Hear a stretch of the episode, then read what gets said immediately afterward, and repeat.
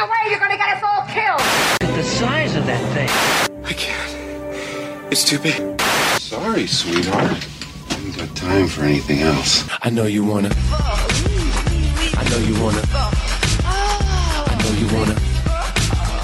Yeah. Me, I play.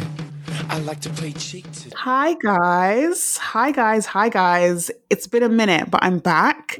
Welcome to Just The Tip Podcast. I am your host, Georgette. And as always, you can check me out on Twitter and Instagram at @just_Georgette.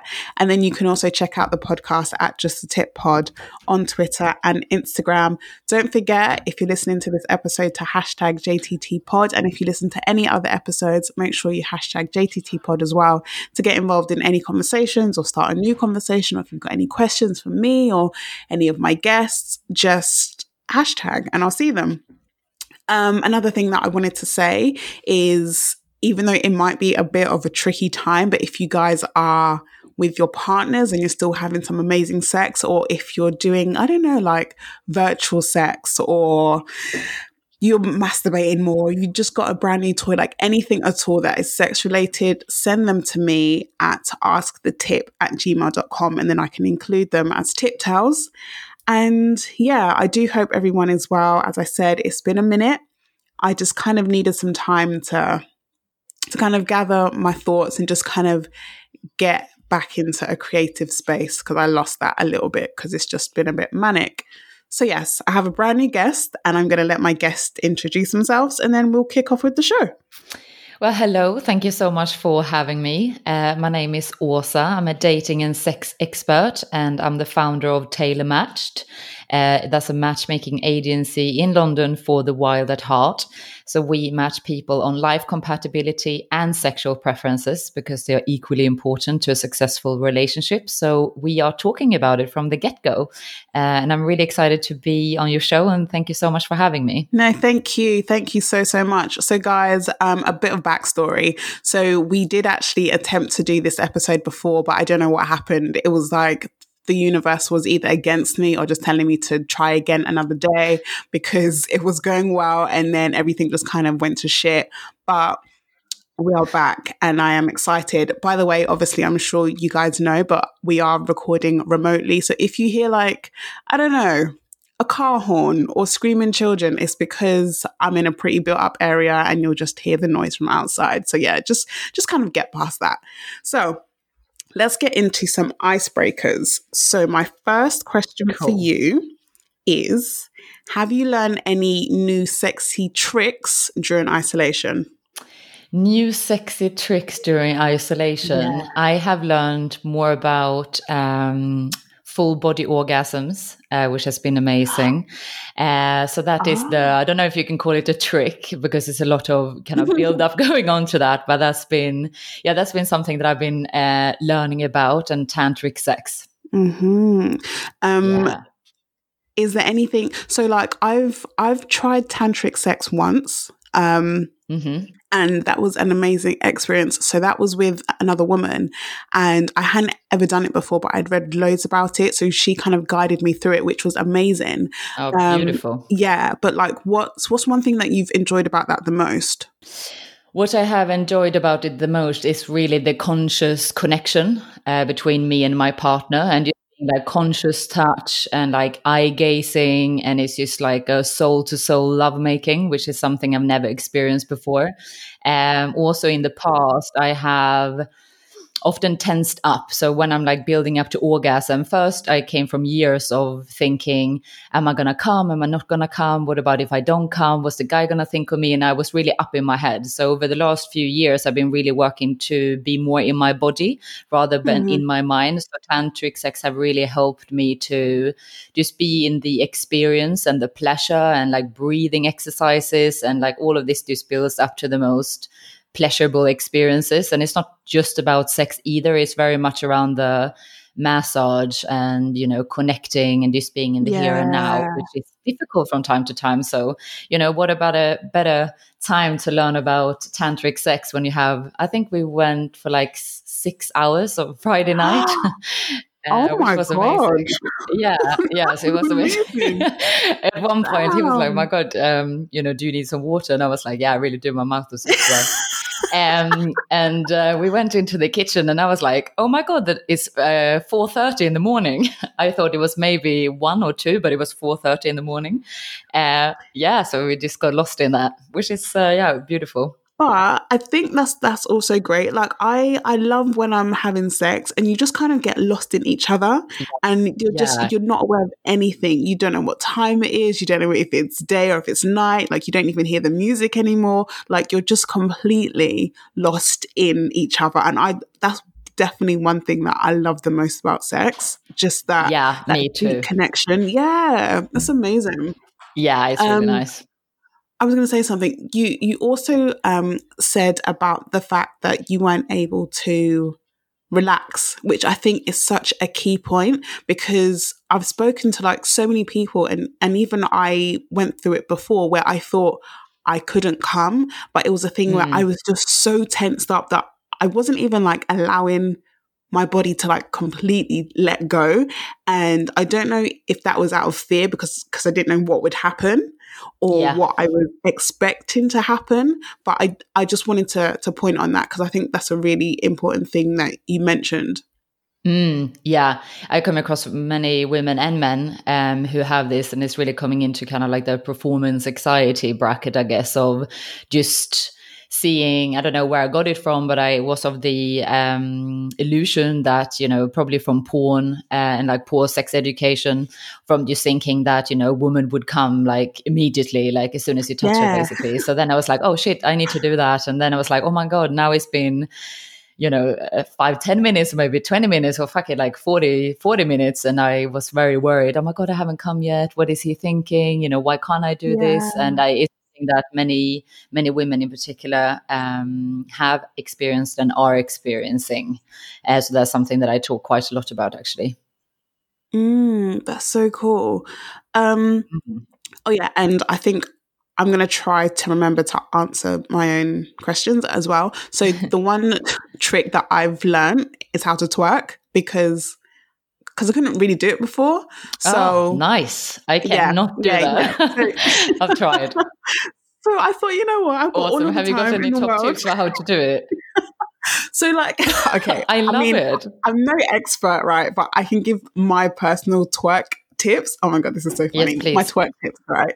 So it's like, oh my God. So it's in the hips and I feel like in the lower back. So you've got to like, how can I even put this into words without me physically trying to do it, but no one can see? You've got it's like I'm thinking about you doing it. You've got to like poke your back and your bum out. And I think when I've like watched it in like videos and things like that, it looks super, super quick. So when I've gone at it, I've tried it too quick and just looked a bit crazy. But when I've like slowed it down, it looks good. So nice. That is my new so that is the talent that I have picked up. Love. I've kind of checked myself out in the mirror. I've definitely filmed myself twerking and I'm just like, yes, this is a great skill. So absolutely. Good. And well done you, because it looks simple, but then when you actually try to do it, oh man, it's been sort of drunken times. I've just really, but it's like when after a few drinks and it's kind of you're on the dance floor and it's like, perfect so dance. Like, I'm not, please stop. Please stop whatever you're doing. So that is like when I tend to think I can do it when I've been out and I've just had a few drinks and in my mind I'm doing everything. I'm backing it up. I'm doing an amazing twerk. But then if any of my friends have ever like caught me on camera and then I look back at it and I'm just like, what were you doing?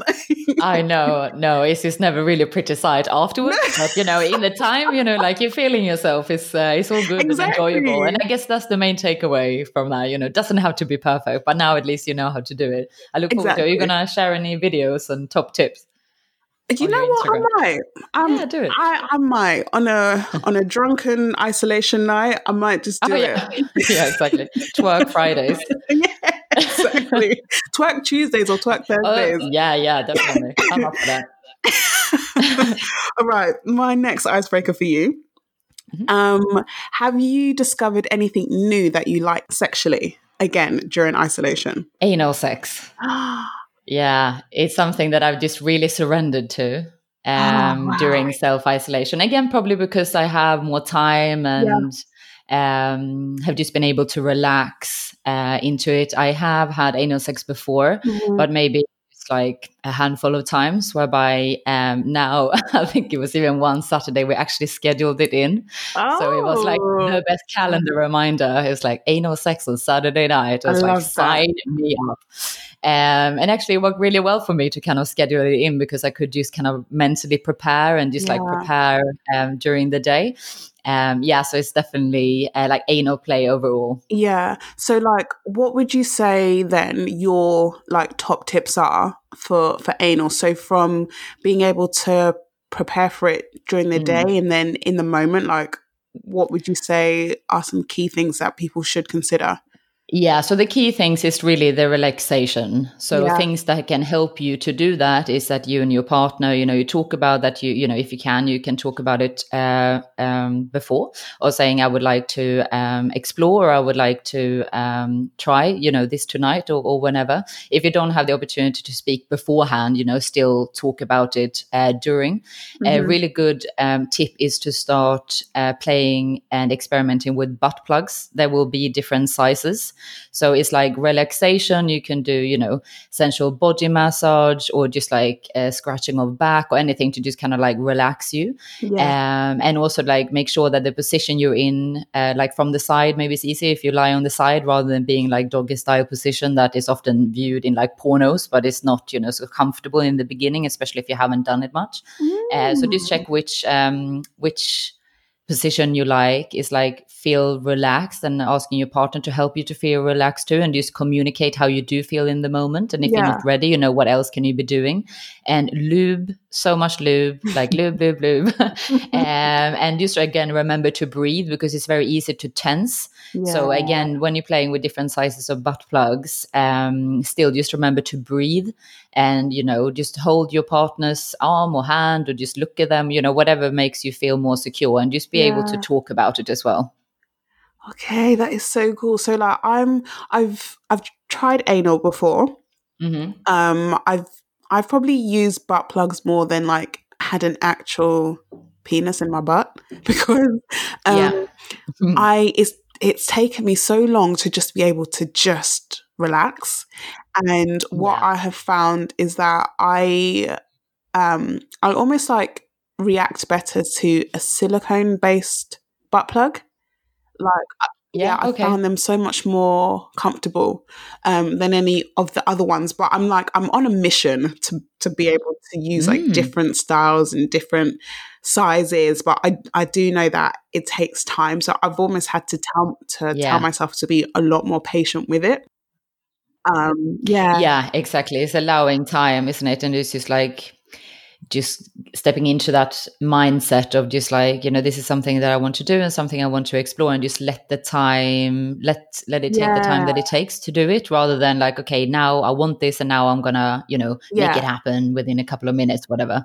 You know, it looks very different from different people, and sometimes you know, we would have anal sex and it feels good to begin with, then it might be like, actually it hurts a bit today because I'm tensing up, or whatever is going on for you, especially for women around the periods as well. Like I'm far more sensitive before my period, so I don't really like it the week before, because everything is just heightened and it kind of hurts a bit, and that's fine as well, you know. So just check how your body is feeling, play around with it, and, you know, is this communicating it to your partner as well. And sometimes we want to try something that night or day or morning or whatever, and you kind of get into it, and then maybe your body just doesn't match up with your thinking, and that's fine, you know. So feel free to kind of like stop, and then, you know, do something else, then go back to it, and just see how you feel in the moment. So it needs to be, you know, from nothing to 100.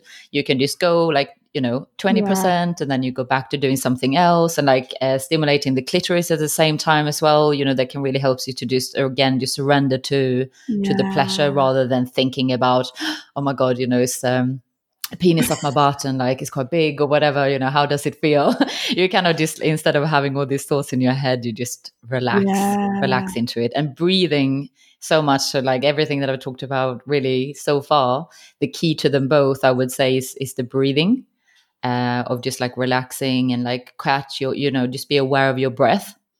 And just try to slow everything down and let your body ease into it. Like I think for me, I was just thinking about where my mindset around anal came from, and it's definitely through porn, because anytime I've watched it in porn, it's been so easy and has like literally like slipped in. So when I've so when I've like personally tried it and it hasn't, it's been a bit like, what's wrong with me? Almost like, why can't I do it? But it's just the fact that it's not like that for everybody. No, it really isn't. No, not at all. And it takes longer. And again, it's like different sizes through butt plugs. And as you say, like a certain type of butt plug, it might be as I mentioned, the time of the month. It's so many variables, but it's so much with porn, you know, and it's like they just slide into position straight away. And she's like, you know, can take any size basically, as portrayed on porn concepts. And then, you know, you kind of, as you say, you know, you feel like, oh my God, why isn't this as pleasurable? And they, you know, they sound in a certain way. It just sounds like it's so fucking amazing. And then when you try yourself, it's like, oh, okay, no, a little bit in, no, it hurts, I think, or no, go in, you know. You never see that on a porn set at all. So it's just realize that, you know, it looks so many different ways.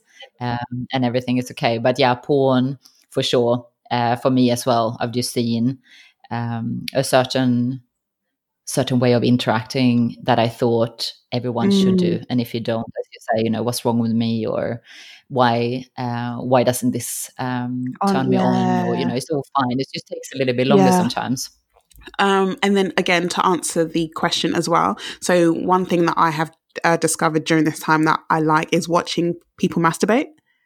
It wasn't like it wasn't really a category that I watched often in porn, but I've realized that I really enjoy just watching people wank, like even if it's like on a video call, like it turns me on so much. So I've been watching different like bits of content of both guys and girls just wanking off, and it's so freaking sexy. It's so hot. I know, it's so hot. I'm really into mutual masturbation at the moment, and I think it's so hot to just see my partner masturbate, and as you say, on like pornos as well, to see other people is so it's really sexy. Something about it. I agree with you. The oh man. Nice. God, we've had a good isolation between of us. We should have hung out more. Definitely. Okay. So wait, was that two? That was two. Okay. My final icebreaker is, what is a sexual turn-off for you? That's a good question. Sexual turn-off for me is when you feel that the person isn't connecting with you and kind of try to rush it. I think that's very off-putting for me. So, you know, we all, you know, I'm sure have, you know, we have our desires, and it's things that we want to try, and it's things that we want to do in the bedroom. But people who can't kind of gauge where you are, or don't ask where you are, and just kind of like fulfill their own desire and fulfill their own agenda without counting you in towards that, that's such a turn-off. Because, you know, I'm up for most things, to be fair. But it's like, if the person don't respect where I am, or like ask or want to know, it's just like, actually, you know, no, this is all for you. You know, I'm not even seen in this exploration, and I'm just not into that at all. I think that's my biggest turn off. Okay, mine's a bit different. Mine is someone who's got really like coarse hands, like really rough hands. Oh, okay. So, it's not nice on the skin, like, I guess. That's exactly what it is. So my skin is like super sensitive. So when it comes to sex, like I love my skin being touched and like rubbed and things like that. And I was thinking about like people that I've had sex with in the past that have had just like, I don't know if it's really dry hands or just quite rough hands. And I don't get that same like hot turn on feeling, because all I'm thinking is, why are your hands so coarse? Yeah, fair enough. No, and even thinking about it, like my face is kind of going, ooh. Yeah, no, because you just want, like, I guess I'm lucky with the men that they're all very like smooth and moisturize a lot. But no, I can see that. Like, do you tell them to like, can you put moisturize before? You know what? In the past, no. Like, I've just kind of, if I think about one particular time, what I ended up doing was just kind of like rushing the foreplay so we could just get into the sex, because then it was like less slow touching in that sense. Okay. So I haven't told them in the past, but I think I definitely would now. And I mean, I'm even going to take this time now to say, you know, guys, as we all have to wash our hands more often, yes, make sure that you moisturize as well. It's extremely important. Like, don't come out of this period of time with like dry hands. It's not cute. No, no, just drink water, moisturize, you know, you look after yourself, nutritious food, you know, you come out like a... Yeah, exactly. Yeah, you would come out well after lockdown. Yeah, definitely. Yeah. Read up on sex, you know, foreplay workshops. My God, this is the time to really turn it around. Now, I'm sure I already know the answers to this, but would you like a safe word? No. Okay. It's like anything goes. Yeah, anything goes. I love that. I love that kind of energy. So let's talk about what you do. Like, are you able to share with my listeners like what it is that you actually do? Yes, so I'm a matchmaker. So I matchmake people on life compatibility and sexual preferences. So we have a unique way of how we match people within the community, and it's called something through the suitability profile, which is the only bit that's online. And because we're not an app, it's all going through myself and the team, and we take the time to meet people and really understand their wants and needs in life and in the bedroom. And then we give them access to this amazing suitability profile that's unique in the market. And it breaks it down into further questions around life compatibility. There's like 70 questions around, you know, how do you want to spend your spare time? Like, is travel important to you? Your career, you know, are you where you want to be? Family, marriage, all these things. And then there is a further questionnaire. There's another 70 questions that goes into sexual preferences. So it's different questions around, you know, I would like to do this to my partner, and I would like my partner to do this to me. And then it's a sliding scale. So it's like the sexiest questionnaire out there. And it's really, I'm always being one for data. And I've told my previous colleagues, I was like, I'm doing this now. You know, I knew I could create a really sexy spreadsheet. But now obviously everything is not a spreadsheet anymore. Everything is sophisticated through the platform. So so that's what I do. So then I help people find love and find the sex life that they want, all in one. I think it's so cool. Yeah, so that's amazing work. We've just made 2 more introductions this afternoon, just before I jumped on the call with you, which is so exciting. And it's just so like, it's so lovely to send off that message. I was on the phone with them this morning, and I said, based on your profile, our conversation, and your suitability profile, we found a match. This is her, you know, a bit about her, and then it's like, would you like to accept? Yes, I would. And then the introductions happens. So what is probably happening around now is that he is reaching out to her to set up a date. So it's 2 introductions made, and it's just the best feeling when you can introduce 2 people, and you know that they've just, you know, carried on with their life and just haven't spent hours and hours on an app. It's kind of, they just like, oh sweet, you know, I've just been able to continue with my life. And then like in the background, they're basically outsourcing the dating to me to introduce compatible introductions. So that's what we do. And I do coaching as well. So I do one-to-one coaching with men and women to help them to get what they desire, and remove shame, and just stepping into owning what it is that they want in a relationship or in life or in the bedroom. Yeah, that is so cool. That's so cool. I was going to ask, so like on a normal day when we're not in isolation, I guess, like would you meet with the people or like the clients beforehand just to kind of get a deeper understanding of them and what they're after and things like that before matching them up with another person?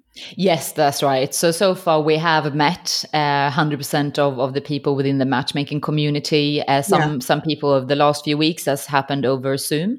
But usually, yes, we do meet with everyone, really understand, what made them contact Tailor Match. What is it about us that they really like, and a bit about their dating or relationship history.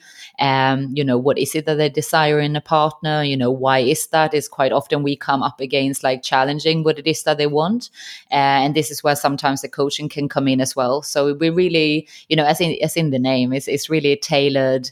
And it's beautiful as well to make those introductions with people, because what I often find is that men and women, all ages, all backgrounds, are after half an hour talking to me and they are talking about their story. They're like, oh, I don't know, why am I telling you so much? I've never told anyone, and I don't know you, which is beautiful, because that's, it's like creating that safe space. And I'm very open about my story to, sexual liberation and where I've found challenges in my dating and love life and where I am now.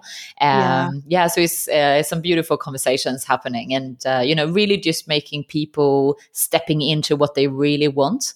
And, I don't mind if they want to have children, not to have children, if they, love traveling or hate traveling, or if they're like really into kink or they love vanilla, whatever. It's just, I don't mind. You just tell me so I can make a better match for you. Yeah. And people really like that non-judgmental time to just speak about what they want without me going, oh my God, do you not want this? Or, oh my God, are you about this?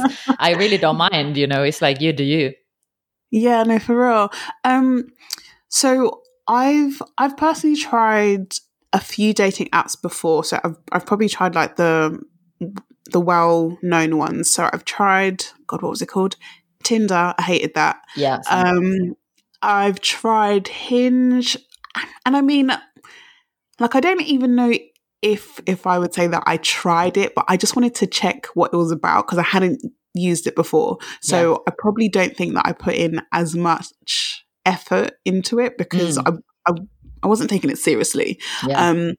But I still wasn't like completely sold on the idea of it. And then like back in the day I've tried like Plenty of Fish, and apps like that in that sense. I haven't personally tried Matchmaker, and I think the main reason for me is because when I think of a matchmaker, like I have a very, my view on it, I know, is solely based off of like films and things like that. And like you tend to see like a lot of like middle-aged people and they're either like divorced or they're a bit older and just don't really know how to navigate when it comes to dating. Yeah. So it's like all of the images that I've seen of matchmaking is it's kind of viewed as like a last resort. So that's probably why I like it hasn't ever crossed my mind. But I do think it's really dope how you actually include sexual compatibility, because I think that's such an important factor when it comes to dating or like getting to know someone, or even when it comes to like marriage. Like you can hear of people that have like been together for years, but then when it comes to the bedroom, like there's such a disconnect because they're just not in line. So like I kind of wanted to know why you chose to why you've chosen to include people's sexual desires in matchmaking as well. Yeah, so everything that I do at Tailor Matched is based on my previous love life and dating life. So I had basically, what happened in my dating life and love life was that I met men either who I was compatible with in life. So we were brilliant partners. We worked great as a team, on paper it looked good. But then when it came to the bedroom, it was non-existent. Even my ex thought I was asexual. It went to the point where he was like, I think that, you're asexual and maybe we need to talk about this. And I was like, what are you talking about? Yeah. I know I'm not, but it was such a disconnect, as you mentioned, in the bedroom and our desires and our ability to talk and also, you know, also my ability to own my sexual desires.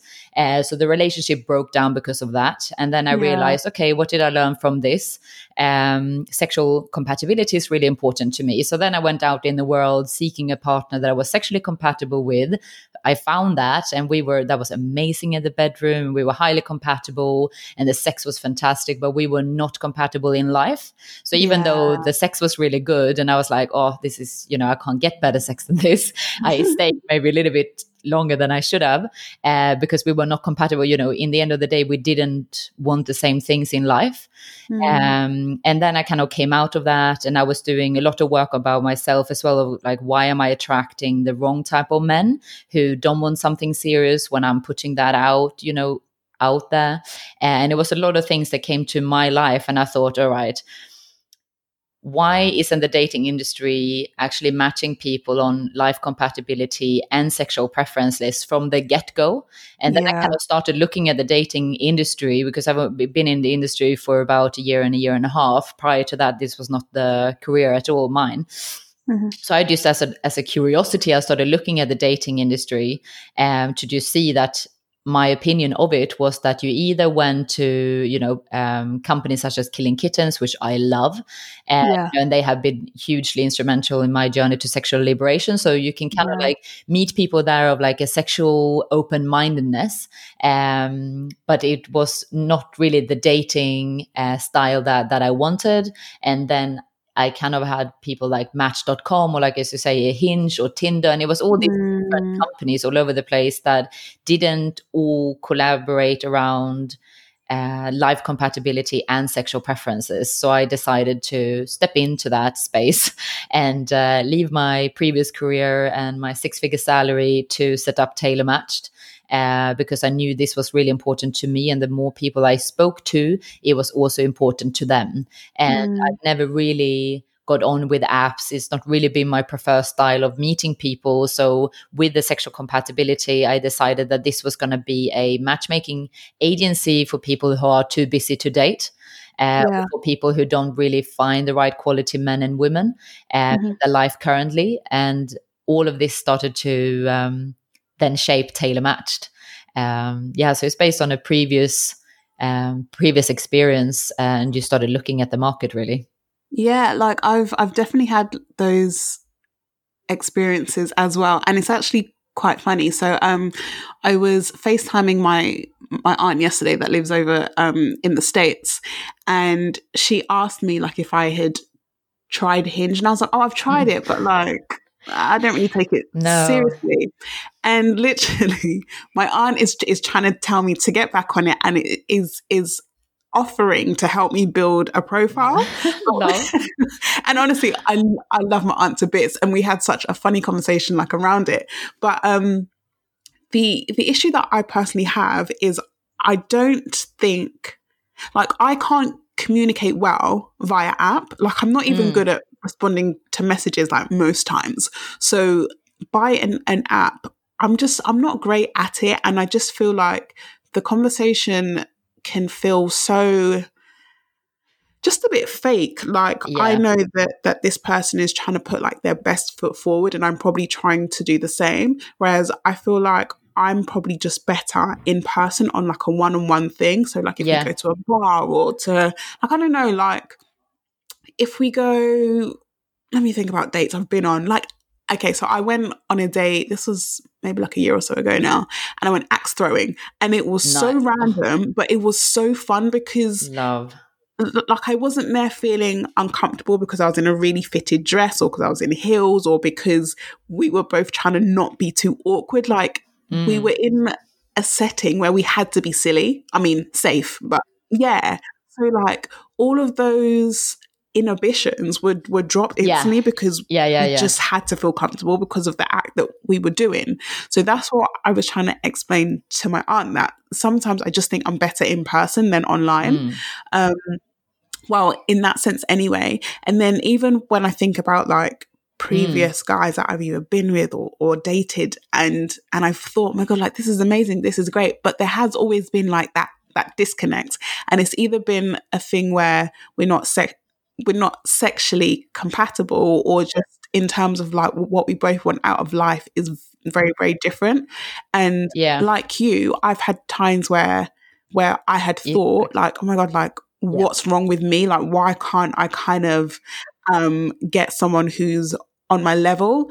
But I think it's a thing where I had a lot of growing that I had to do myself, and I had to accept me for me. And if I think about a particular relationship, I know that the reason that that didn't work, I mean, we shouldn't have got together in the first place, but meh.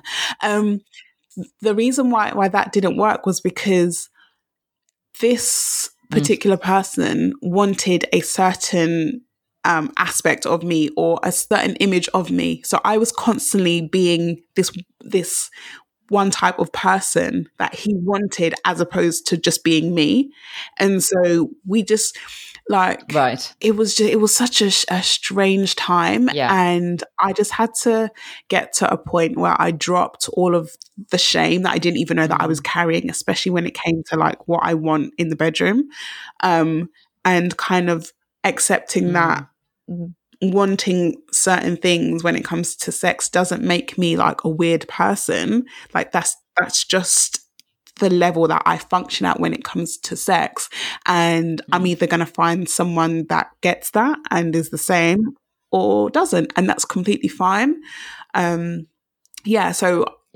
completely get it. I've been there, and I'm sure a lot of people that are listening have as well. And I know that I've personally had people contact me and say, you know, like, me and my partner were great, but time's gone on and we don't have the same sexual wants anymore, or we didn't actually have these kind of conversations in the beginning, and now they're kind of coming up now and I don't know how to manage it. So it's honestly, it's so important to have these conversations from early, as you said. Yeah, absolutely. And, you know, talking back to your earlier point of your view of matchmaking agencies, you know, is something that I really share, or shared before I set up my own. Because when I, you know, when it's kind of how it was kind of like apps that didn't work for many, many people, like including myself, because we're not really seen, you know, I read somewhere that on average people spend a millisecond on a profile before moving on to the next one. That's as quick as a camera flash, you know, so, you know, how much chances do you have in order to find someone who's compatible? Exactly. Of course, there are people out there who are, but it's also like thousands of people who just like, it doesn't work for them, you know. We work with many people of them. So it's kind of like apps, or you had matchmaking agencies who charged you like 10 grand. And I'm thinking, okay, so I'm somewhere here in the middle and I want to meet someone, and sexual preferences is important to me. I either have certain apps or I need to part with like £10,000. You know, where is this? So we're very much like in the middle, and just cater for a different demographic of people who are, you know, like, and people that we sign, it's just like amazing, fantastic people. And they're like, I just really want to share my life with someone. I want to continue to explore. And it's funny with hindsight, but I will never forget. It was, I was just walking around in Common Garden. I don't know how many years. This is probably like 10 years ago. I was probably quite new because I'm from Sweden originally. And I was walking past this restaurant, and it was a man and a woman. I'm assuming it was on a date. It looked like a date. They were just having a glass of wine. And then the woman just went, oh, and what do you like in the bedroom? And the man was like spitting out his wine. And my friends kept walking. And I was like, oh my God. I was like, I love this woman. I was like, I want to walk up to this woman. And my friends were like, what the fuck are you doing? Like, get back. I was like, no. I was like, I just have to tell her, like, I love that you asked this. And, you know, this is 10 years ago. I had no idea that this is what I was going to work with. But like now in hindsight, now when I know and I like I truly found what I want to do in my life and like what I want to help people around, it's funny now when I look back at different memories, and it's like it's all, you know, hindsight is a beautiful thing, but it's all just really led me to this point. And I love the fact that she asked that question. And that question, you know, and it's like, why is that such a big deal that we actually you know, can't talk about? I know it's a lot of stigma and taboo around it, and that's really what we're breaking down to make it okay to talk about, you know, everything, you know, what type of relationship do we want to have? It's like monogamous, non-monogamous, you know, is it certain desires that you really want to have when it comes to your sex life or want to explore, you know, and just really helping people through that and just making it the norm and nothing that we should be ashamed of. Yeah. And I think like, I feel like part of it is because, so like if I think about when I was maybe like in my mid-20s, right, and I used to go on like any dates, all of my friends would say like, oh, you know, if a guy brings up sex within, I don't know, like the first 3 conversations, then he isn't someone that you can take seriously. And so that's just what I like lived by. I was like, oh my God, like it was great, but then he asked me what I like in the bedroom. And it's kind of hard because there will, of course, be some people who only want sex but won't openly say, okay, like, you know what, I'm not actually looking for anything serious, but I am just trying to have, like, someone that I can have a good sexual relationship with. Yeah. Yeah, and this is what we, you know, we really cut through the noise around what different people want. And, you know, people come to me and I'm very open. I was like, whatever you want to do, unless you're hurting someone, you know, is cool. Just come to me. And it's been times when people, you know, have thought that they really wanted to join the agency and meet someone, but up and when we are exploring in the discovery call, I was like, are you sure you want to meet someone? I was like, it sounds like you want to explore more things sexually. And they're like, I just want to explore. I'm like, cool. I was like, I can't sign you to the matchmaking because people here really are looking for love and looking for a relationship. Yeah. But I was like, have you tried this company? I was like, go to these parties. You know, it sounds like you're really into this. You know, I know an expert in that field. You know, here is their email. That everything is okay is just cutting through the noise of so many people wanting different things. And this is also why things with like apps is kind of like bundled together with millions of people wanting different things where some are not even honest about it. And it just causes a lot of friction. Mm-hmm. Exactly that. Like, I do think we need to get to a point where we can just openly say, you know what, this is what I want. And people don't get offended by that and just kind of appreciate the fact that someone is being honest. But also I think people need to try to like not hide what they want if it is just sex. Like, don't try and hide it in, oh, well, like, I want to get to know you and I want to go on dates and I want to take you out, blah, blah, blah. Yeah. Then what then ends up happening is the other person is kind of falling for you romantically. Exactly. And then when they either like, approach you with that and say, okay, well, like, you know what, I've got like really deep feelings for you, some people then act shocked and it's like, oh my God, like, why would you think it's that when, and it's like, well, why wouldn't I when you have kind of romanced me? Like, why would someone then just think that it is just sex? Yeah, of course. No, it's just, you know, it's better to, and that's what I talk about again when we come to apps. It's like, it all starts with you, you know, everything in life, it all starts with us and like, what do we want? And then is to seek out the platform that you feel is most aligned with that. Because if all you want to do is to have sex and fuck, like, congratulations. And there are so many companies like that. Just like, you know, nothing wrong with that. There's nothing wrong with it, but just be honest, as you say, you know, be honest about it. And then, you know, the world would open up. And something that I work a lot with women around is to own their desire and own their pleasure. So for, you know, generations, women's voice has been suppressed when it comes to us, you know, owning and talking about what we want, frankly. So it's what I have gone through on a journey and what I take my clients through is to, okay, so what does pleasure look like for you? Like, what's your pleasure map?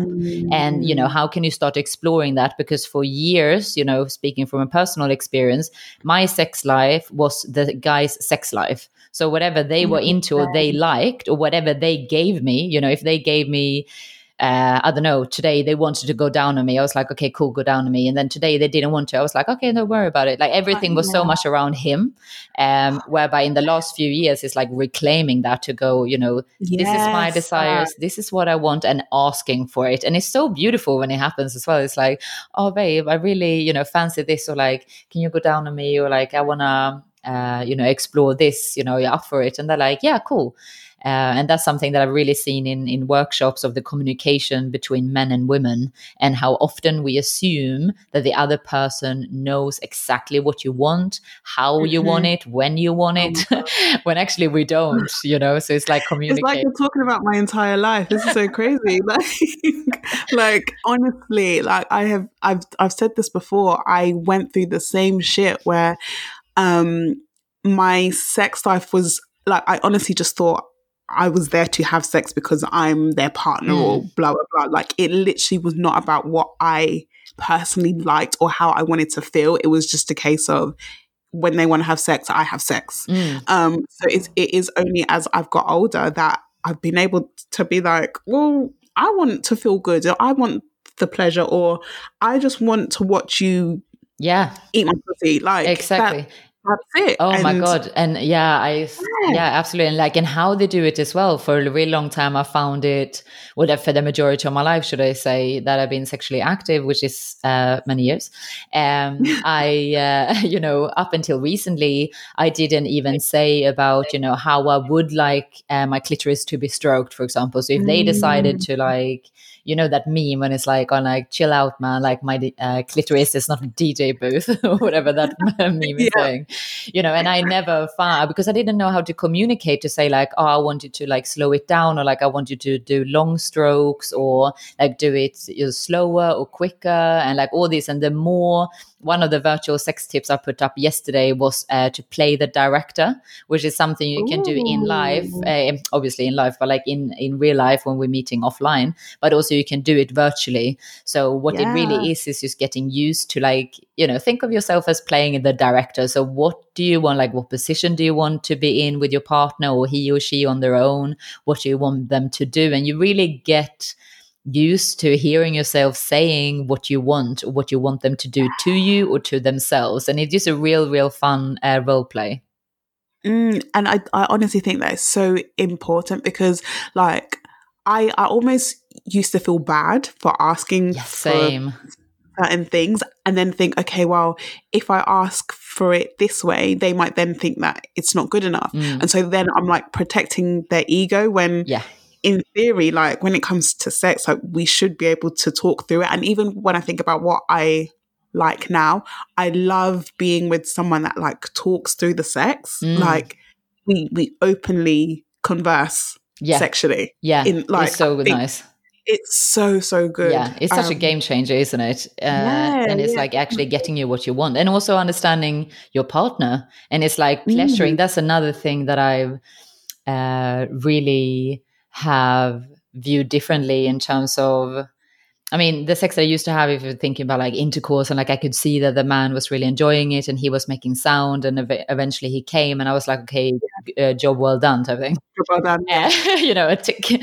Whereby now it's just like when I'm, in the conversations around really getting into the sexual desires and the type of sex that we want to have, as you're describing, knowing exactly how your partner wants it and when they want it, and then being able to give it to them, and like the pleasure on their face, like their moaning, like their whole body. Like I'm getting turned on as I speak about it. It's like the sexiest thing. It's so nice, and it's like, shit, you're in so much pleasure. Like, I'm doing this to you. It's just, oh my God, it's the best thing. Oh my God, amazing. I'm definitely getting turned on. Fuck. We've been in lockdown for too long.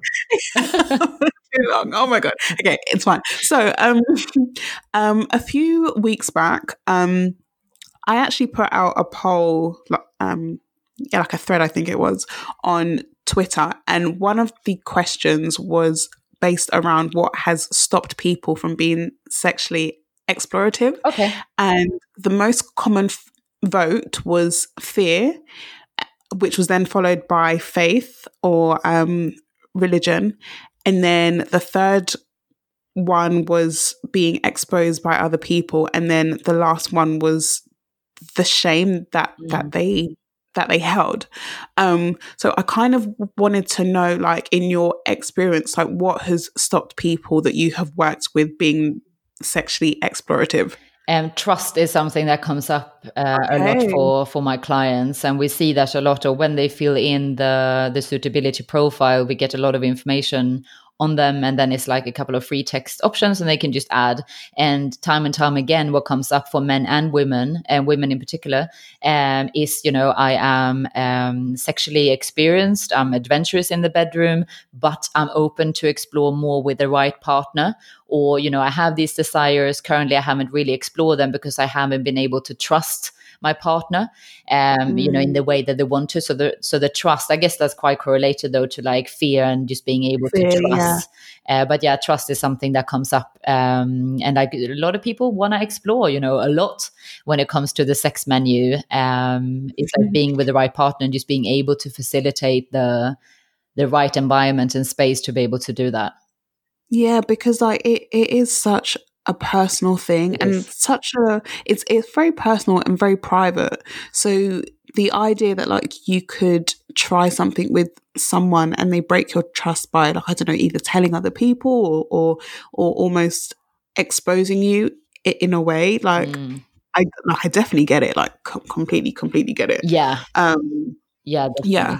And something that I talk a lot about is the fact when you are exploring desires, to first of all, you know, say to yourself to be kind to yourself as you're exploring, because most of us, if not all, will have a level of fear when it comes in. It's like fear of rejection, fear of what the other person is going to say, fear of not getting it. So be kind to yourself as you're exploring, because you will come up against uncomfortable feelings of feeling nervous or really completely out of your comfort zone. Secondly is to go into the exploration with an agreement with yourself to remain non-judgmental, and with the person that you are exploring with, of just, you know, we want to explore this and let's explore it with open minds, and just really set the tone. So when people are opening up about their experience, is to always keep a curious mind. So let's say that you would open up about something, a sexual desire, and I know that I wouldn't go there. Instead of going like, oh my God, I would never do that, or like, why are you turned on by that? Instead of completely dismissing it and making the person feel awful, which in return just enhance the taboo and stigma around sexual desires, instead is to just lean in and just ask a simple question. So, you know, what about that really turns you on? What about it is that that you really like? Because then you're kind of getting to the deep around what really what the person in question is really turned on by and what they like about it, and you find out what makes them tick. And it might be that you can get the same pleasure through something else that you would be willing to try.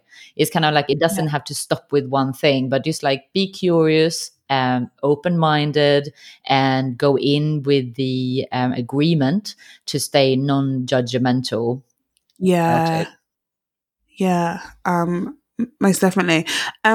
So I was going to ask, when I was younger, I guess, and sometimes now, I've always thought that like men and women are just completely different. Like we're like on different ends of the spectrum, like that whole thing. Men are from where? Mars, women. Yes. Yeah.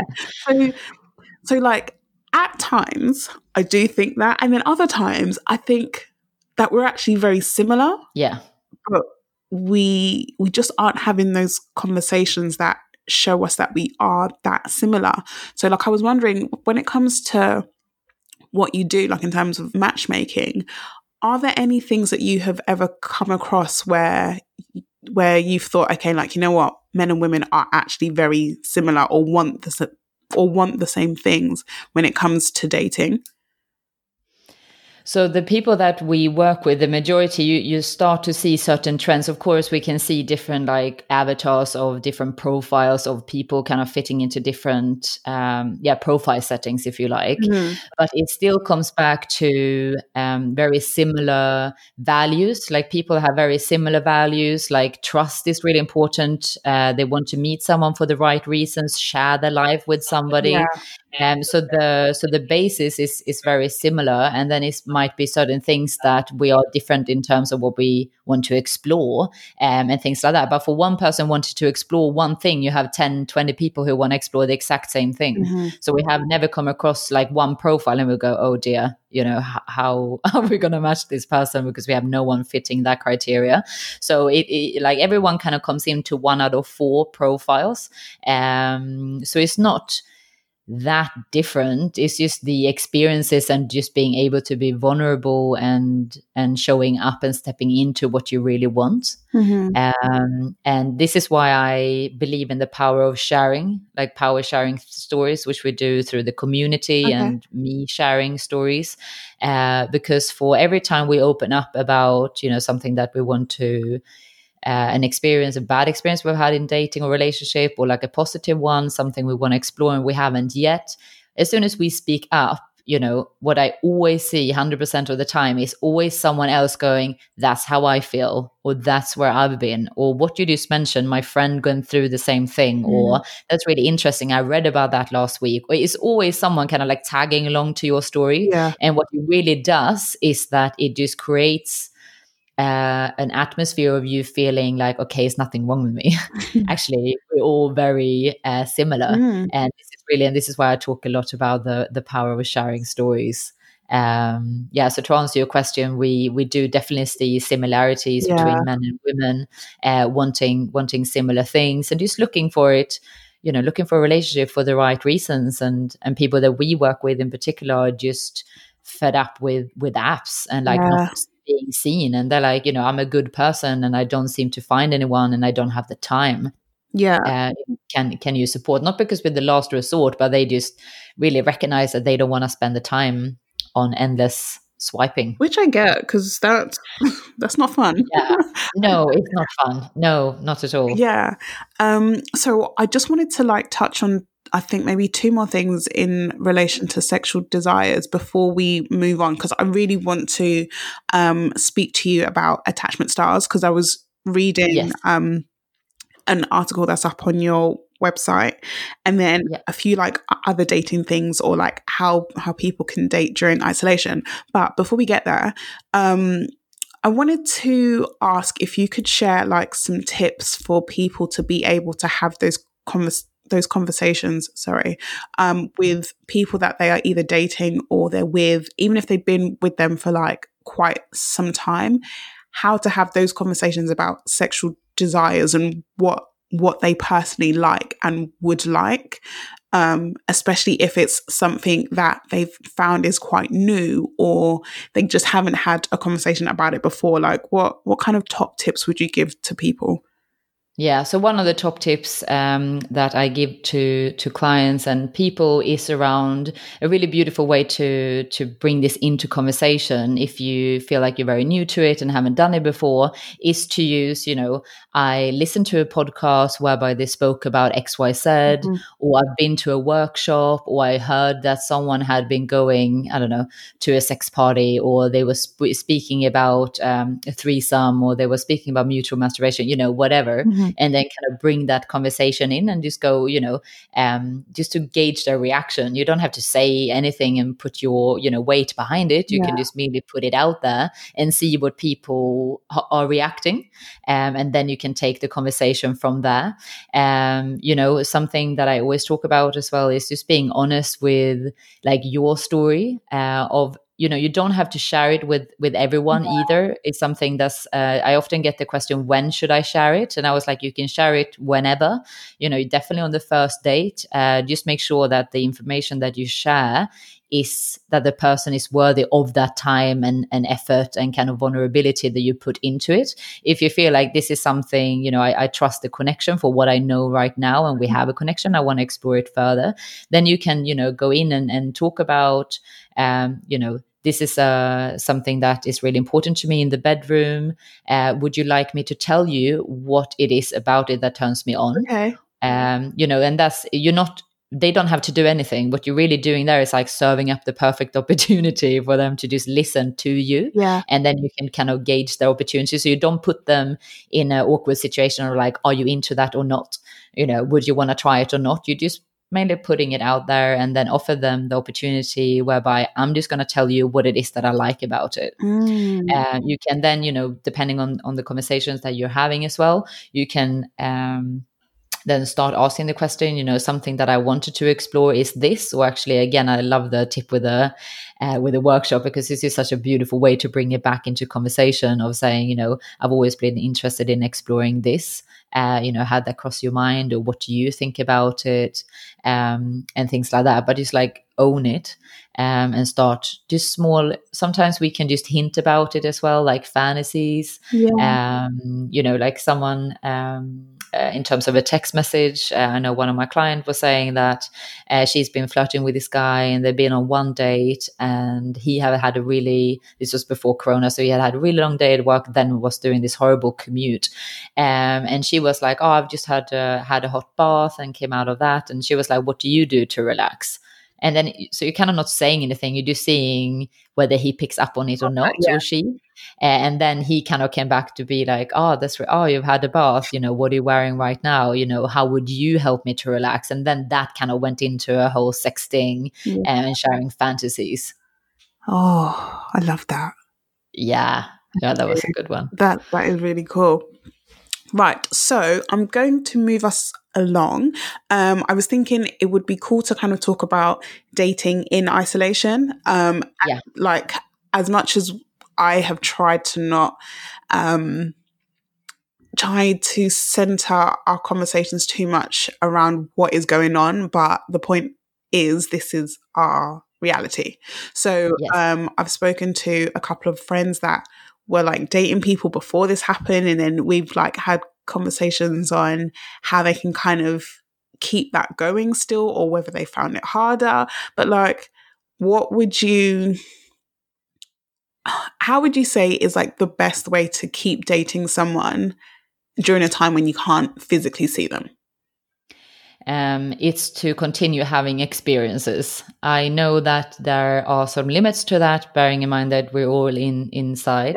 But again, it's like continue to, and something that I mentioned in an article I was in not so long ago, is just, you know, remembering who you were before Corona and who do you want to be after. Like, this is not going to be something, I know it might go on for some time, but, you know, who were you before and who do you want to be after? Like, where are your interests? What are your hobbies? You know, do you continue to exercise? You know, continue to explore, you know, whatever it is that you want to explore as much as you can in your home, because that will then just be interesting points to talk about, and you share something interesting, and that person would then feel that energy and they would want to know more. You can do things together. You know, again, you can sign up to a workshop, you can do online courses, you can watch something together, you can cook together. Someone told me that he actually sent a delivery order to the girl he was dating, which I thought was really nice. And he was also talking about ordering like drinks from this place. So he ordered her like a favorite drink. So be creative and like continue to explore. Don't put your whole life on hold, because we are in an uncertain time right now. You know, what are you in control of, and where are your interests, and what can you find around that? Yeah, that's really, really true. Like, I think I've definitely, I feel like I've spoken to people more, and almost like built a deeper connection during this time than before. And I think it is because you cannot like see people in the flesh, it just kind of allows you that time to just talk or get to know together. And like proper get to know each other. So absolutely. And, you know, it's like fun to switch things up again. You know, you might do a phone call, you might do a video call, you might do a voice note, you might send a picture, you might send a video, you know, cut off your, you know, don't have your face in the picture. You know, you can be real experimental with different pictures and sound. You can say, you know, if you're pleasuring yourself and like you want to do a voice note of you moaning, you know, all these things is like switching it up and looking to be creative as well. And that's just gonna entice people. Yeah, like I can't lie, I've definitely made some content. I definitely have. But I think I would say that I've probably enjoyed doing it more than on a normal day. And I don't know if it's because part of it feels like even more naughty, because it's just like, oh, like I'm going to do like a video and I'm going to send it to you, knowing that you can't just like jump in a cab and come to my house. Like, it's, I like that view. Yeah. So I've definitely, it's just building out. Yeah. So it's definitely built like that anticipation of, oh my God, like when this is over, like I'm going to just lose my mind. Yeah, but it's, I've definitely found it a bit more like saucy doing it this way, knowing that someone can't just pop by.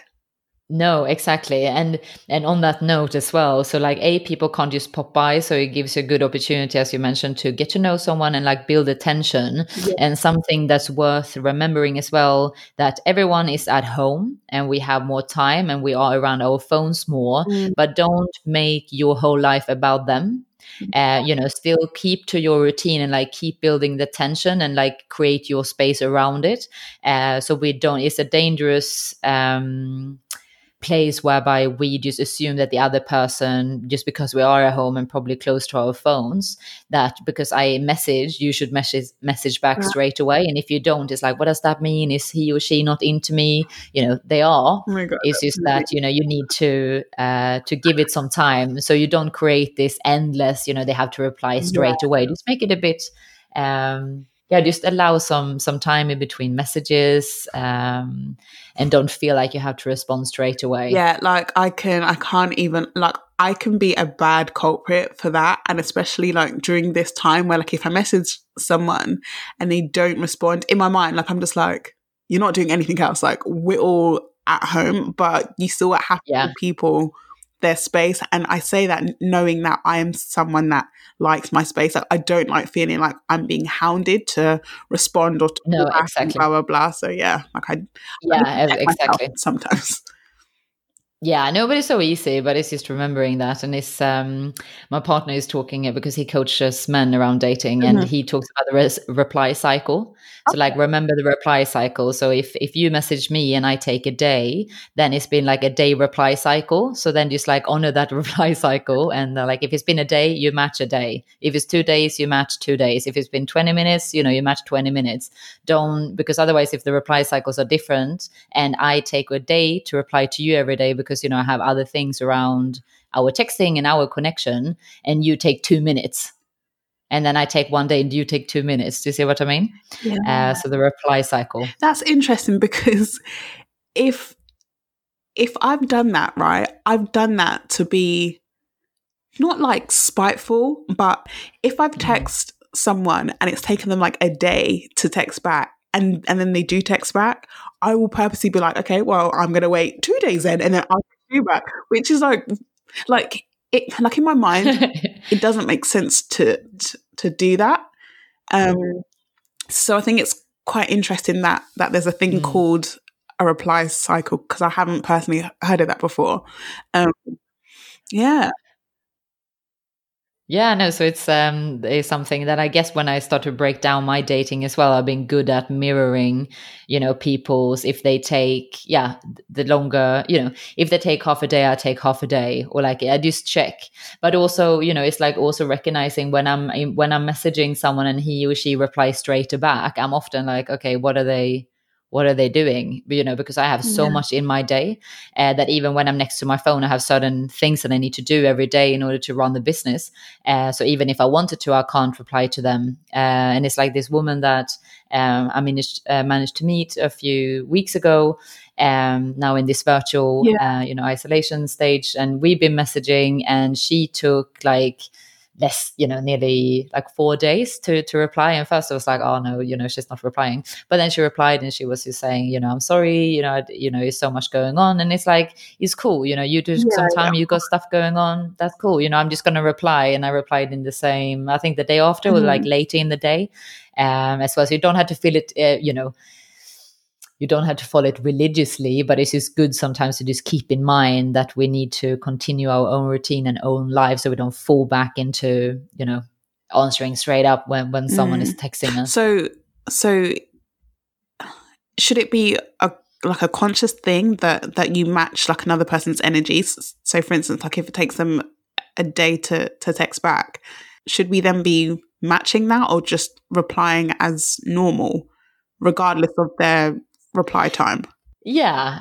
I mean, you know, again, like it's no formula that works for everyone. But it depends, you know, depending on the question. If it's something that they talk about and it's like they're asking about the evening and you're just about to do it or you've just done it, you know, then it might feel natural to be like, actually, I did that thing I was going to say, or like I was so excited about X, Y, Z. Thank you for remembering. I've just done it and it went really well. You know, it depends on the conversation. If it feels like it's a natural step to reply that same evening or in the day, you know, by all means, do, you know, you would feel. But when it is, especially in the beginning, you just want to, you know, just show that you also, you know, you have your life going on, and that we just don't change anything for that person.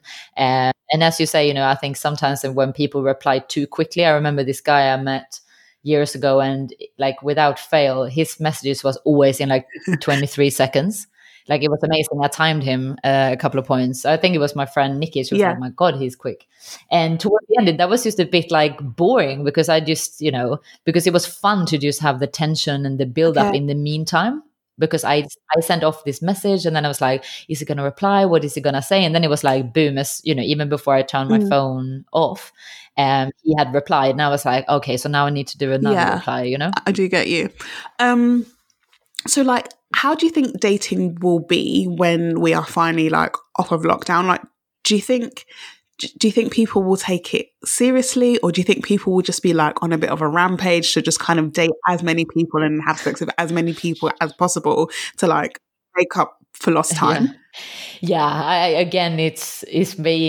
think we're gonna see all of that, to be honest. You know, is it gonna be like lots of orgies? Like yes they will. I don't know if people need to like be tested for corona before or whatever. So I think, you know, we all of the above, we're gonna see a lot. And that's just again to stay true to what it is that you want. If you want to go out and, you know, sleep around with X amount of people, then, you know, like hook up with an event or like be on those apps and make sure that you meet people who are of similar mind to desires and kinks, so you can really get what you desire in the bedroom. But if you want to go out there and you want to, you know, I'll spend this time alone maybe, and, you know, I really want a relationship, I realize, and I want to meet the people, you know, for the right reasons, then again, just like which platforms are you on? What does your profile look say about you? Does it mirror what you actually want? And then going out in the world to like show up as that, and don't throw yourself, of course, because other people are doing something different. It may feel like all your friends are just like, why do you want to go for a serious relationship now? I just want to meet lots of people. And it's, you know, it's up to them. So stay true to what you want. I definitely think that we're going to see a bit of people feeling apprehensive about like getting close to people and touch and things like that. So that's going to be something that's being faced back. But again, it might be things, you know, if it's someone that you've spoken to online, and you get on and you've had a few different dates, it might just be the first date that you have is like going for a long walk together. You don't have to be super close straight away. You still meet in person and you can, you know, hopefully hug the other person, but you don't have to sit next. You know, it's still a very open, you're outside, you know, we're gonna, hopefully the lockdown is gonna ease when it gets even warmer. So it's gonna be a nice time to sit outside and, you know, just be outside as well. So again, it's thinking about creative ideas that you can do to meet them. And again, it's staying true to you. If you feel like you're not ready to explore something sexually, even though you haven't had sex for however many weeks that we're currently on, you know, you don't have to. You know, don't pressure yourself to think that you should do something because you haven't been able to for some time, you know. So whatever feels good for you. And again, like it's communicating that and surrendering yourself with people of a similar mind to how they want to spend that time. Okay. So I wanted to kind of touch on, so there is an article that you, I believe you wrote, which is called How You Might Be Sabotaging in Relationships, which is based around attachment styles, right? Now, yes, I read that and I was so triggered because Oh, okay. But it was good because I often like kind of just sitting and just reflecting on things that I've been through. Mm-hmm. And there was a point in time when I was like queen at self-sabotaging, and I could be in something that was good, and then I would think, this is too good. Like, what don't I know? What is someone trying to hide from me? Like, why is it too good? And then in doing that, I would then start acting off and acting differently, and then just kind of like ruining something that was perfectly fine. And I was thinking about this a few weeks ago with the last guy that I dated, like seriously. And that was honestly, it was such a nice period of time, and then I completely fucked it up. And honestly, when I think about it now, for no real reason, but I think it was a case where it was going so well and so on course that it scared me. And instead of like having that conversation with him, I was a bit younger as well. But instead of kind of being like, I'm feeling a bit anxious because of X, Y, Z, or I'm feeling a bit nervous because of da, da, da. Instead of doing that, I just kind of found a reason for it to end and just ended it quite abruptly. And we had like a massive argument, which even now doesn't even make any sense. But I actually contacted him, and it was completely out of the blue, and I felt bad, and I apologized for getting in touch so like randomly. But I kind of wanted to know from his point where he felt I went wrong, or where he felt I could have communicated better in that time. And I don't know if it was like a closure thing, because we had had closure before, and like there's no bad blood, but I don't think I had ever taken the time to come to him and say, okay, like, you know what, I actually apologize for how I acted and how that could have impacted you in that moment and moving forward. So like I just kind of wanted to touch on that, and like how often you come across people that do self-sabotage because of attachment styles or for like whatever reasons. Yeah, often. And I've been there as well, you know, self-sabotaging for many years without really seeing it, and ending up going like, why is this happening to me? The world is so unfair, men are shit. And then when I kind of started to break it down, I was like, oh shit, okay. So this is something, so attachment styles is something that I work a lot with my clients, and also belief systems. So whatever core belief you have about yourself, whatever you believe about love, commitment, intimacy, sex, because these are the main questions that I work around, you will reinforce. So for a long time, I didn't think I was worthy of love. So the relationships that I know about it because I've done a lot of work on myself, but now I am very aware that for many years I told myself, or the core belief was that I wasn't worthy of love. Therefore, the relationships that I went to seek with men were like one-night stands, fuckboys, as they somehow claimed, and people who just didn't want anything serious. So deep down, I wanted something serious, but because I didn't think that people, you know, I wasn't worthy of people's time, I wasn't worthy of people's love, that when someone showed that to me, I just couldn't handle it because I couldn't love myself. You know, it sounds so cheesy, but it is so true. So if we don't think that we're good enough, or like worthy of love or commitment or whatever that may be, when we start to attract the type of man or woman who gives us these things, the pictures doesn't match up. Our belief and what's happening doesn't match up. It's like, they give me all this love and I don't think I'm worthy of love. So how do I conform myself to back up my belief? Well, is to, you know, fuck it up, or just go for people who can never give it to me in the beginning, or to begin with. So this is something we see, and I often see with clients that, you know, in past, based on previous relationships that we have seen that it ended in certain ways. We then, you know, understand that to an extent, and then we go into a new relationship, and many people then feel the first few weeks, maybe even the first month, that it's like, oh, this guy is amazing, this girl is amazing, you know, I feel so free with them, I feel like they're never going to do anything bad to me, I feel like everything is great. And then it's not really until it kind of kicks in, maybe, you know, the second month, where people then start to describe themselves as, I don't know what's happening to me. I don't know who I am. I don't know what's happening. They kind of describing a behavior that they can't control. And what really happening there is that whatever your original belief system is, you start to find evidence for that. And if the evidence isn't there, you start to make it up or you create it, because as human beings, we're always going to go back to the original belief. So this is why I really believe in the power of coaching and just bringing awareness to what's going on for us. So the belief that I had around fear of commitment, which really bogged down in my belief that I wasn't worthy of love, still comes up.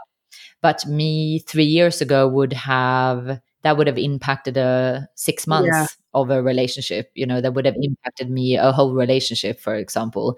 Now, when it comes up, I might, on a bad day, it might take me like an hour to turn it around. On a good day, it takes me 2 minutes to turn around. So I'm very aware of every single step and every single thought and patterns and behavior. And the main difference is that it's no longer ruling my life.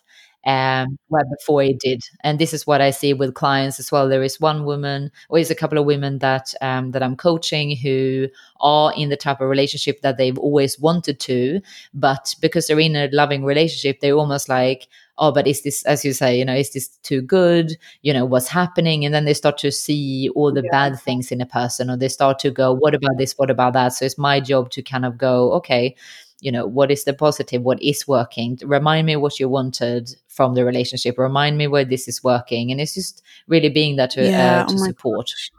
But yeah, this comes up a lot. And everyone has it. Literally everyone has it. It's just some people are less aware of it, which means there has a great impact definitely. On their life. I was just thinking about one of my belief systems that I've had for like a very long time, but like you, it doesn't impact me as much as what it once did. And that belief was everybody leaves, that like nothing's permanent. People don't stay like long term, like people come in for a bit and you have a great time, but everybody leaves.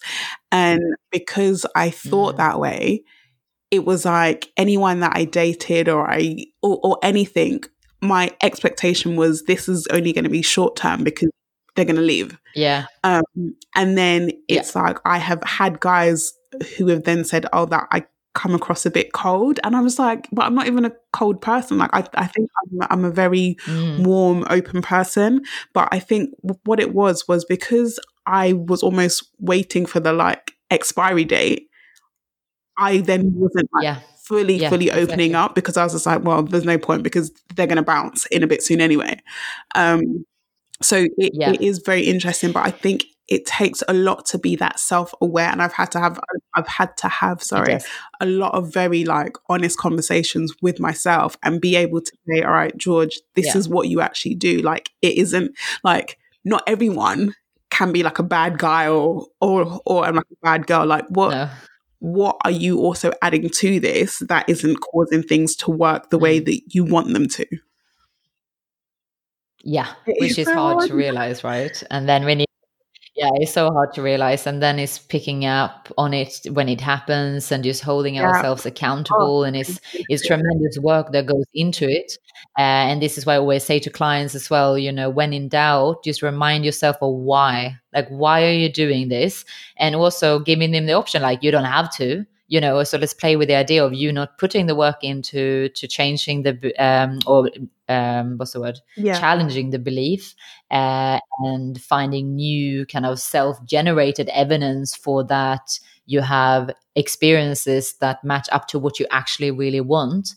You don't have to do the work. So what would your life look like? And everyone is like, well, I don't want that. And it's like, okay, cool. So like, why are we doing it? And just reminding people of why is such an important and just like way. Changing the conversations that you have. Like I used to have such negative conversations with myself about myself, which doesn't even make any sense because I would never talk that way to a friend or to anyone like that. So I'm always like actively trying to change how I speak of myself to myself.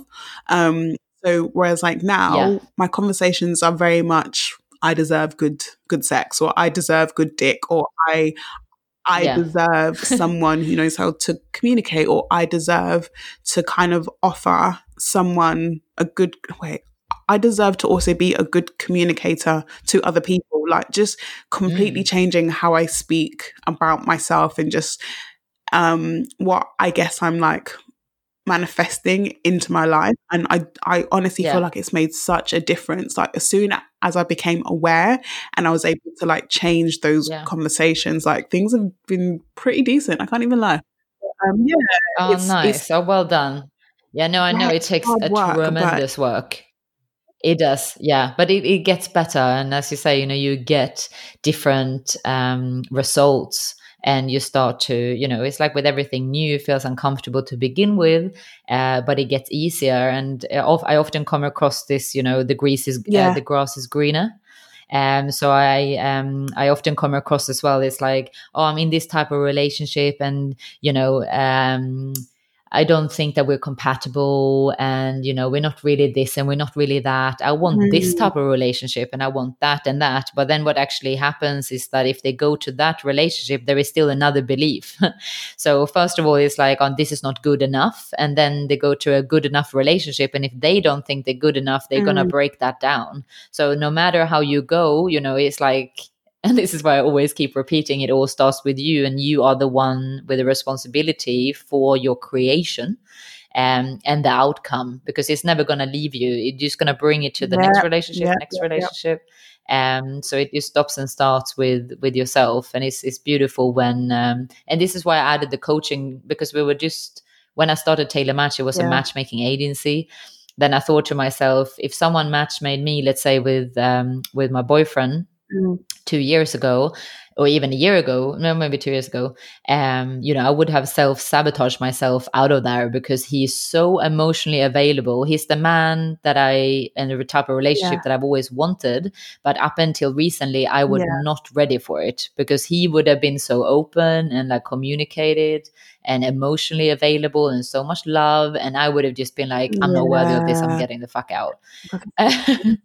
So, you know, so amazing people are out there. And like, it starts with your belief, and as you say, you know, what do you tell yourself? What's the story that you're telling yourself to make your actions okay? Right, I'm gonna put you on the spot here now. Okay, now from what you've I guess gathered of me from this conversation so far, if you were to matchmake me, what kind of what's the word?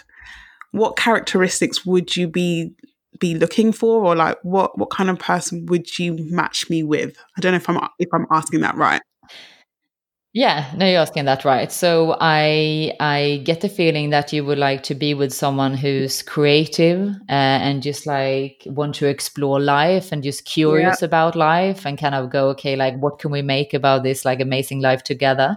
So I definitely see someone like that for you, and someone who's just like really, curious to life is something that comes back when I think about you and a potential partner, that, you know, be it what your life could look like. I feel like you would want to be with someone who, you know, you can design what your life looks like. So maybe not someone who's too like rigid in like, okay, now we're going to do this and I do that and then this is going to happen. It's more like a, you know, ebb and flow of experimenting and creating.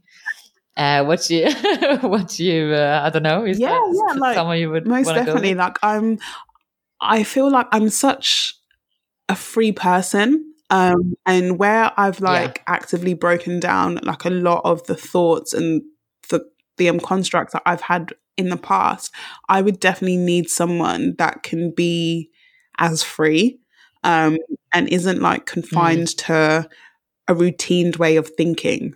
No, I really got that for you, and I accurate, guys.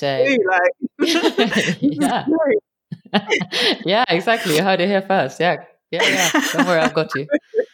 So we are like literally almost out of time. Like this has flown by, but this has been such an amazing conversation. I'm so glad that we actually got to do this. So I was just going to say a quick one. So guys, I don't have any tip tells this week. I'm just going to put that down to the fact that people are having less sex. But if you, as I said at the start, if you want to just send like anything in, so either you've tried a new toy or you're just masturbating more, like just anything sex, just send it to me because I love to read it and it would be great to include it in other episodes. But what I have actually done, I have put out a review on a toy that I've tried out recently. Well, no, like I've had it a while actually, but I'm gonna aim to review toys like once a week because I have a stash. So I was just like, this would be a great time to kind of share toys with people, which they might, I don't know, you might see a toy that you fancy and you want to try out, and then I can send you all of the details for it. So yeah, so I'm gonna aim to do that, but that's gonna be on the Just the Tip Instagram in the form of IGTV. So yes, so check that out. But before we go, can you let people know where they can find you, and if they have any questions or they kind of want to look into the service and what you offer, where they can reach you? Yes. So we are very active on Instagram. So that's Tailor Matched. So it's Tailor as in tailoring, Tailor. So Tailor Matched. It's tailormatched.com. And you can email me on hello@tailormatched.com for any questions, and check us out. When it comes to, you know, this time of just exploring more and having the time to explore exactly that, we're doing an event on Wednesday called What Turns You On. So we're doing a lot of events in the next few weeks, which is all designed. We did an erotic hypnosis on Friday. So it's 25 people. It was like a group hypnosis to get closer to what you desire. So everything that we're doing the next few weeks is geared towards just you exploring. So check out the events as well. Thank you so much for joining me. Thank you for your time. Thank you for sharing all of your knowledge. You're amazing. Don't be surprised if I say, hey, let's try this matchmaking thing, because I know who you're looking for as well. Exactly. It's all good. I've got you. Guys, thank you so much for listening. Hopefully there won't be a break, and I will, like, I feel a bit more inspired to actually record again. So thank you guys for being patient with me. Everybody take care, stay safe, stay home, and when we're allowed to go outside, oh my god, we're gonna turn up. Oh my gosh, it's gonna be amazing. Oh my god, gosh, I can't wait. But yes, guys, thank you so much for listening, and I will catch you later. I know you wanna. I know you wanna. I know you wanna. Me, I play. I like to play cheek to cheek.